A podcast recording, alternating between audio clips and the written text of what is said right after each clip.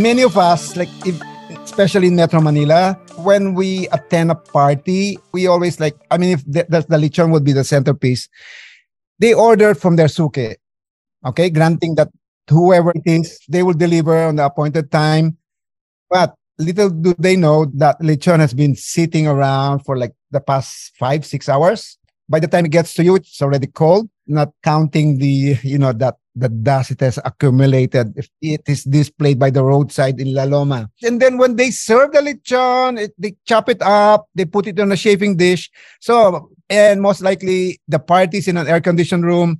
It's sebo. And then you don't know what part you're eating. That's why in Metro Manila, they, they, they love the liver sauce, of course, no? as Pampangos and Tagalogs.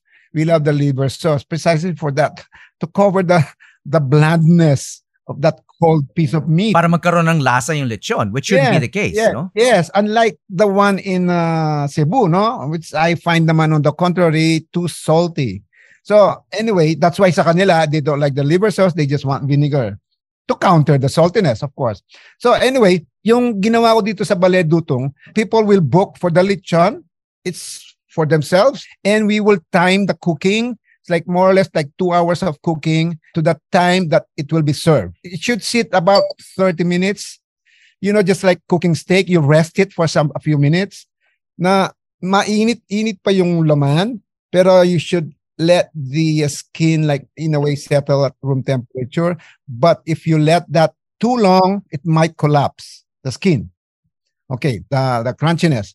So the thing is, I show them like, you know, I serve them first the balat and then the different parts of the balat even no like on the, on the, the top the back fat you know yung pinakataas niya would be the uh, yung the likod back- ng baboy.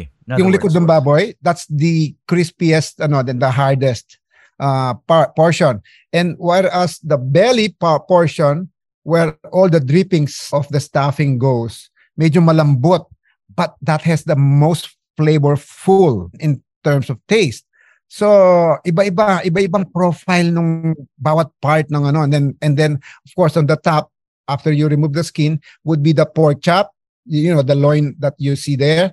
It's kind of lean but very dry sometimes. But for me para bang walang joy. It's it's like it's so bland meaning tasteless. There you need the uh, lechon. And then um meron sa batok medyo mataba again tasty and so tender. And then of course the belly part yung sa ilalim ng liampo ay yung liampo nga no? The binaka belly that's the bacon part. And that's the tastiest because it's layering of fat and you still that need the fat no matter what they say. But uh, well the thing is uh and and then of course the ribs which we serve uh, differently naman. And then before um yung mga tira-tira what do they do with it? Di ba? Usually paksiw. It's literally after you cook it, looks like a slop. It's not pretty to look at. But the like in my case, the, we get the trotters as we before we serve the uh, you know yung mga paa no and the kuko. You, put already stuffing. we put stuffing like um ano uh, yung ano yung the best stuffing?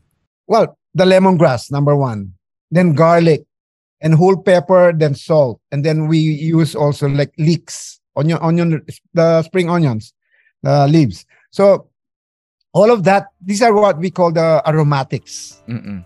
and it counters the uh, sometimes some people don't like the smell of the pig itself the pork itself but this one really makes it so well appetizing at, that, at the same time